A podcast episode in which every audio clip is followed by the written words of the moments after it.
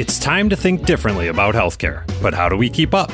The days of yesterday's medicine are long gone, and we're left trying to figure out where to go from here. With all the talk about politics and technology, it can be easy to forget that healthcare is still all about humans. And many of those humans have unbelievable stories to tell.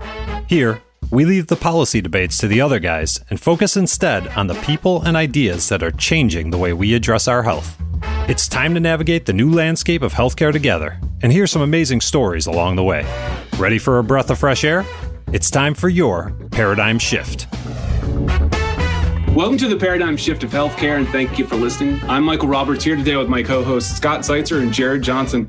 In today's episode, we're discussing how to pick the right marketing mix. So, in other words, how we're going to select the channels, the tools, and the messages where you should focus your marketing budget and resources. Guys, this is a, a pretty big topic, and I think that really kind of falls into two camps if I'm thinking about the different kinds of conversations that we've had with with potential clients. You know, companies are either at this place where they're just starting out, they're trying to figure out what they need to do. Then the other camp is they already have some sort of marketing that's in play. They're trying to figure out if they just need to refresh it, if they need to come at it in a new angle.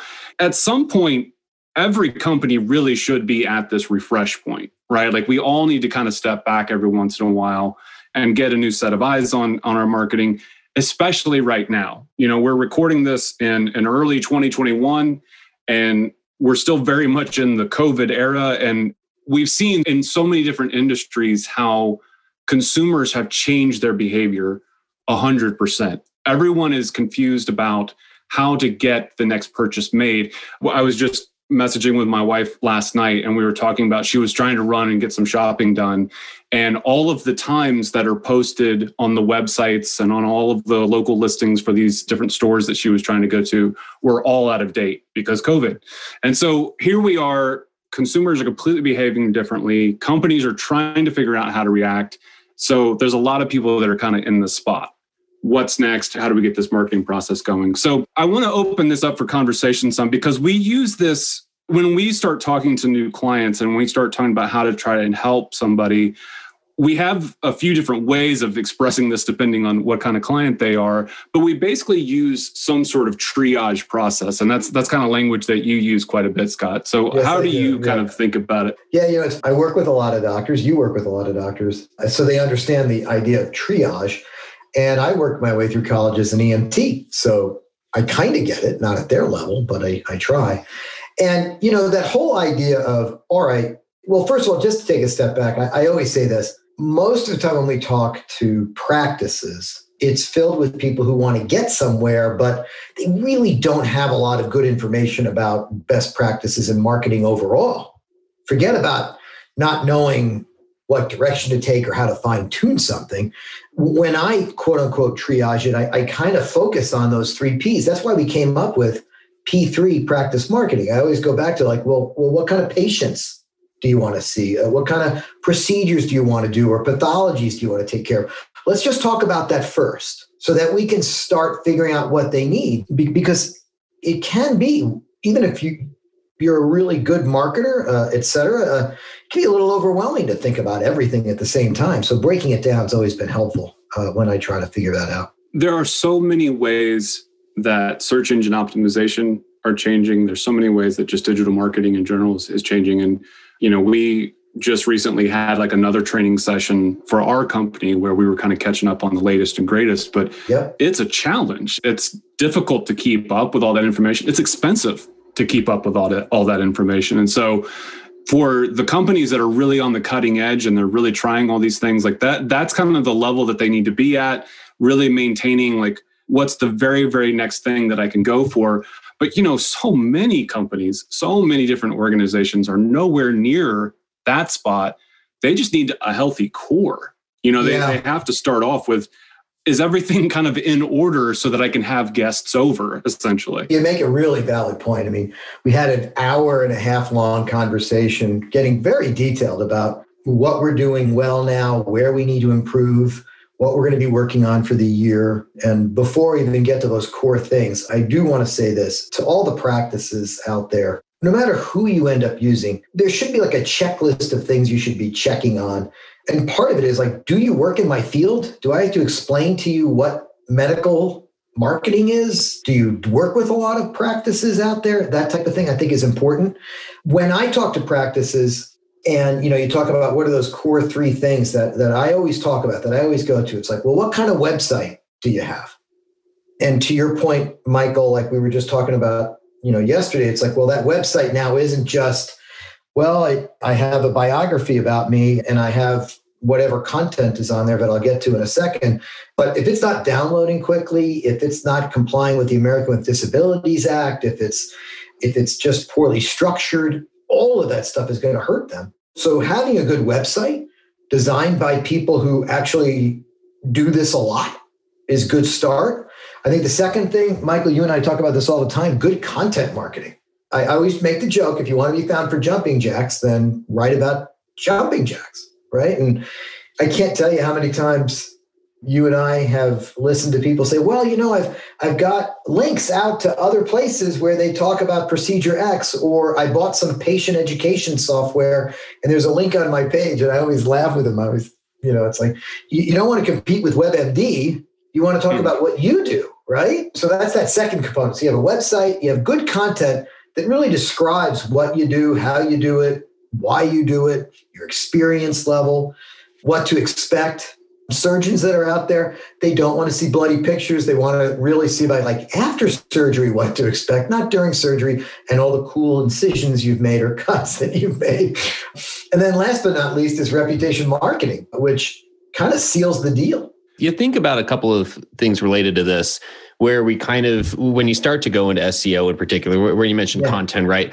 And you're right you don't want to compete with WebMD. There was there was a time period years ago where if you had your act together and you were ready to do that and you were you were prepared and had the resources to create that much condition specific content then you could compete. And everything about Google rankings uh, has changed since then yeah, essentially. Right. So, so you can't start right now and do that. You know, it's basically like, hey, just take that off the table. So, if part of the marketing mix is, yeah, of course, we want to rank number one on everything. I mean, I can't tell you the number of times that, that that's just the that's the expectation. And so, you know, part of this is is very easily just going in and saying, hey, cool, let's just start with your let's look at your your analytics right now. Let's look at your your web traffic. Let's just see what you're getting based on the content you've got there now. And it's it's always less than people think and it's always concentrated on a handful of pages within their site as compared to getting number one rankings for every single page.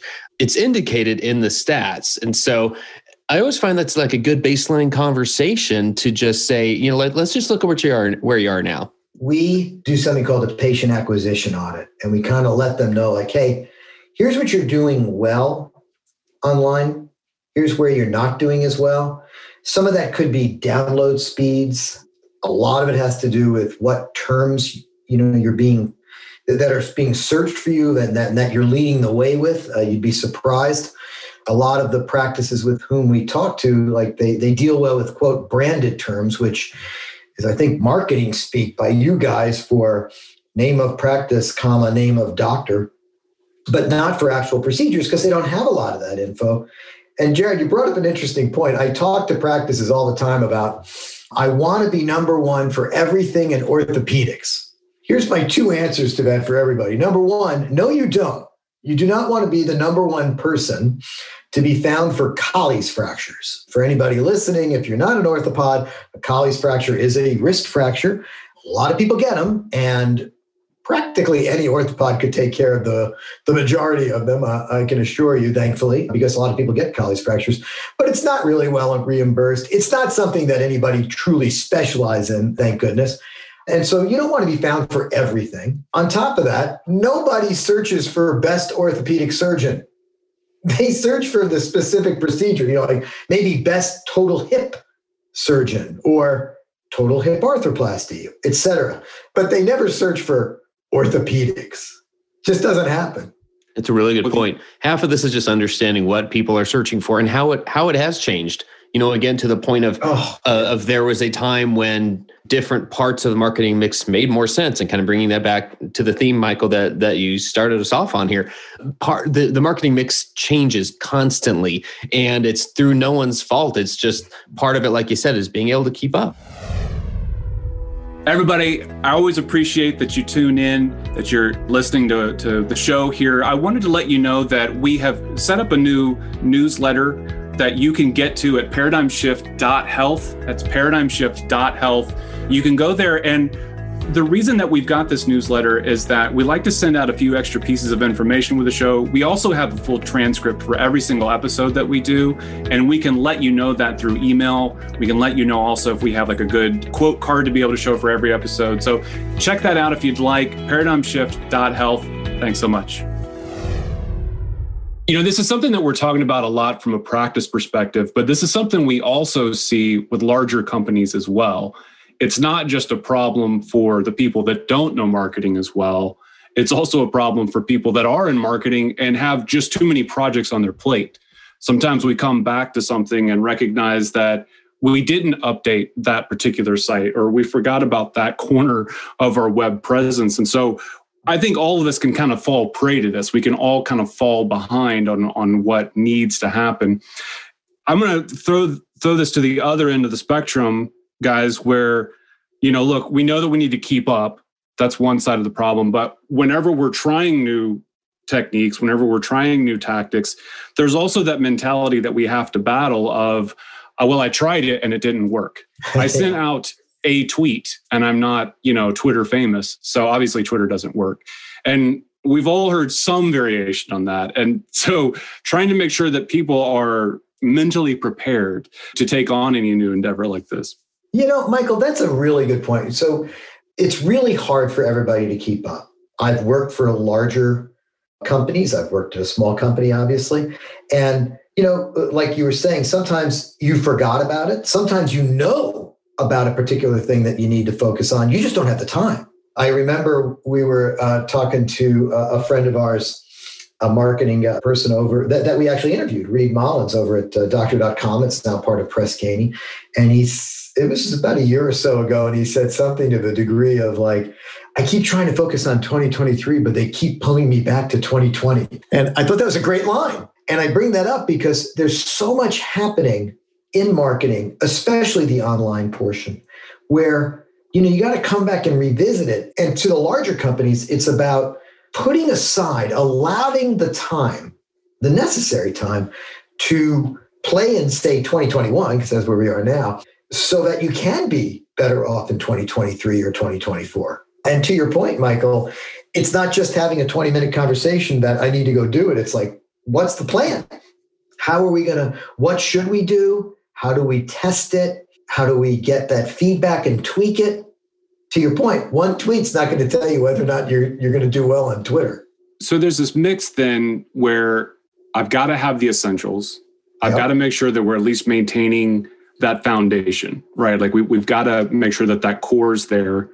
We've got to be prepared for what's new. We have to be ready to to be patient with the process, which is nobody's favorite word for sure. You know, even as we're, you know, looking at other ways that you can move beyond just sort of that initial, you know, initial core foundation and you start looking into advertising, you start looking into expanding with your content. There's still a lot of stuff that you've got to keep in mind, Scott. And I, I don't think that we're really through all of that kind of make sure you've got your I's dotted and your T's crossed kind of level here. Yeah. And, you know, and I'll say this over and over test test and retest. You got to try to stay, whatever you're doing, understanding the return on investment will be critical to the success of, of not only setting expectations with yourself, but your customers, both internal and, and external. I know that that's something we focus on quite a bit. You know, in a way, when we provide marketing, whether that's to the larger firms with whom we work or the smaller practices that we work, that return on investment, that's building trust with them, that testing across the board. And what might work for one company may not work for another, and tweaking it and listening is going to be really, really important. Well, Scott, right. Another side effect of, of testing is that it shakes us loose from the thought of well, we've always done it that way, so we have to keep doing it that way. You know, that that one channel or tactic or advertising in that one way has to be part of the marketing mix. It shakes us loose from that type of thinking because if we don't have that, if we're not used to to being able to make choices and add or remove things to and from the marketing mix, then we fall, you know, time after time, we just fall into this trap of, well, that's the way we've always done it. And there's a lot of growing pains involved when we just fall into that rut. If we're like, hey, well, we just don't know any better. Uh, I'd rather just do the thing we've done before. And that, that's a very real part of this of this whole discussion that sometimes doesn't get talked about. So I'm glad you brought that up because it's not just to help us tweak and, and understand and be able to measure, but it's also shaking loose an old mindset that is keeping us from keeping up with the best marketing mix. No doubt about that. No doubt. Let's look at that from an advertising perspective, you know, because that's that's something that we deal with quite a bit when it comes to hey, I want to tack on, you know, it's not necessarily I'm, I'm starting from this mindset, but let's tack on a Google Ads campaign. Let's tack on a Facebook ads campaign. Let's start paying to get people to my website and to this content. A lot of people will just want to go straight through that process without making any any changes to their website, without making sure that they're that the informational page that they have to explain about that topic is actually conversion friendly actually it leads to a point to where people are willing to sign up and people are willing to give over information. So that's a challenge that we see a lot of different times you know and if you are revisiting your marketing go back through your landing pages. Do they make sense? Are they compelling? Go back through this if you're just starting out if you're just trying to get people to to go to your your site for the first time. You know think about how much competition there is now for that top ad that shows up in Google results. There are so many people that are trying to get that spot. And then how quickly we as consumers move on from that information if it's not exactly what we're hoping for. Because, guys, I don't know about you, but I think I have less patience for a Google ad when I click on it than I would for just like a, a regular organic result. Yeah, we, we almost have that like, you just feel like, okay, are you trying to con me kind of a feeling when you click on the ad? And, and, and you have the added portion of, you know, I'm a doctor. I don't know if I should be having an ad online if you're a practice. And then if you are a pharma med tech company, reassuring them quickly and effectively, like, no, I'm, I'm really just trying to give you good information. And to everybody out there, you know, especially in trying to understand, you know, how effective is this content, have other people read it too.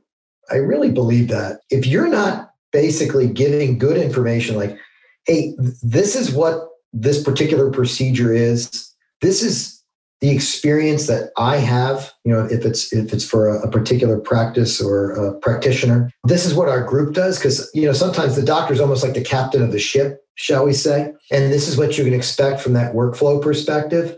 I think that's critical from a practice perspective. And when you're the medtech or pharma company, it's how do you make that uh, that information more accessible to all the patients, and then if you're providing information to doctors, that's great. You should. That's who you're probably selling to. But if you want to help the doctors, re explaining that information from a patient's perspective, critical to the success of that type of a campaign. For sure, Scott. What about landing pages in particular? I mean, how do how do they fit into that? I think those are some questions you and Michael get quite often in terms All of the time. like what needs to be on your landing page to be effective. Step one, hey, you need a landing page. I can't tell you how many practices will call us up and say, we just want to run some ads now. And we're like, no, not yet.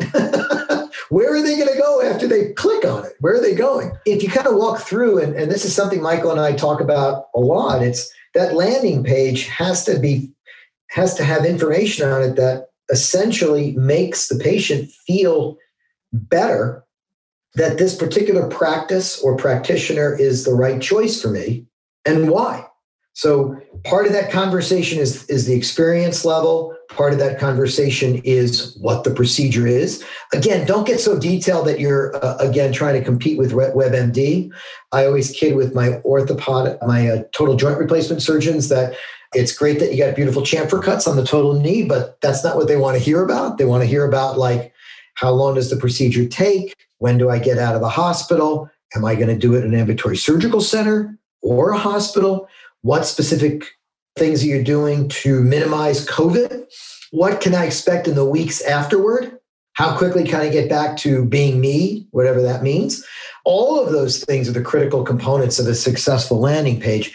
But to Michael's point, if it's an ad, you better say that quickly and efficiently. And so that's the other portion of this conversation. Take a look at other people's work or get someone to write it for you who does it for a living. Because I've spoken to a lot of people who are wonderful writers. You know, they're they're English majors and they've written and et cetera. But there's a particular style, Michael, to writing for uh, writing a landing page for I'll call it Googleability and sellability than certainly just quote unquote standard writing. Wouldn't you agree?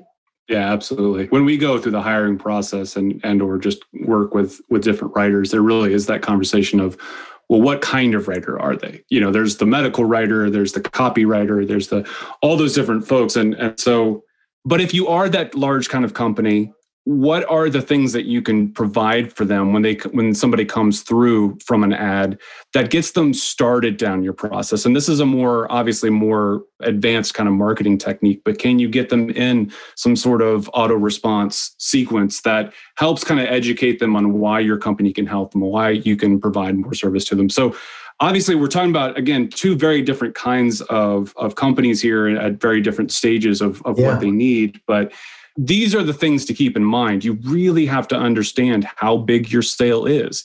You have to understand how much intention your site visitor has. Are they ready to potentially get an appointment where they can find out more about why Dr. Smith is a good surgeon for them? Or are they the customer that's looking for some sort of new device to go in their hospital and they have to take this information back to their boss who's going to talk to their boss? You know, that customer journey there is extremely different. So you really can't treat this as a one size fits all kind of approach. No doubt. You're absolutely right about that. When you get back to the big the big company, a med tech or, or pharma, and we deal with quite a few of them. And and you know, the conversation gets down to of, of like, you know, what is their intent? What are you trying to accomplish? I know that we've created over the years quite a few physician locators, um, portals for the med tech and pharma companies to essentially provide marketing components, whether those are just print ads or online ads or just you know rack cards, et cetera. We've created all these different types of ways to, to help out, whether it's the the patient directly online or to help the doctor explain it to the patient. And it's always, I always go back to like, how do we make that day easier? You know, so if you're giving information about a particular product and you want patients to find the doctors or surgeons that are utilizing the product that you are selling, right? Uh, I mean, there's so many physician locators out there. And goodness gracious, I cannot I just, I am always blown away by how poor some of the physician locators are that we've reviewed for other people, you know, where they have a physician locator and it's really difficult to use it, or it doesn't work properly, or why do you have, why do you make me type in so much information when you only have eight people? we had that once. So, you know, really understanding how to make that journey more more accessible and easier to use, I think is critical. Getting the patient information they need quickly and efficiently will not only help the patient, but will help the practice, right? So, any way that you could save some time, I think is a help.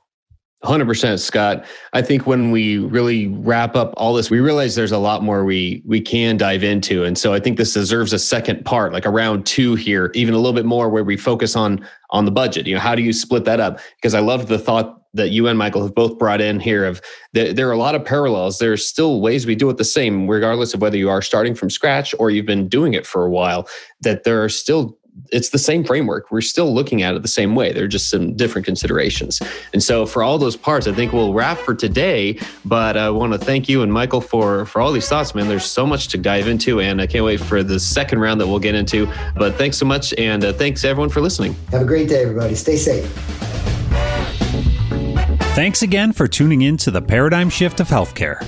This program is brought to you by Health Connective, custom marketing solutions for medtech and pharma. Subscribe on Apple Podcasts, Google Play, or anywhere you listen to podcasts.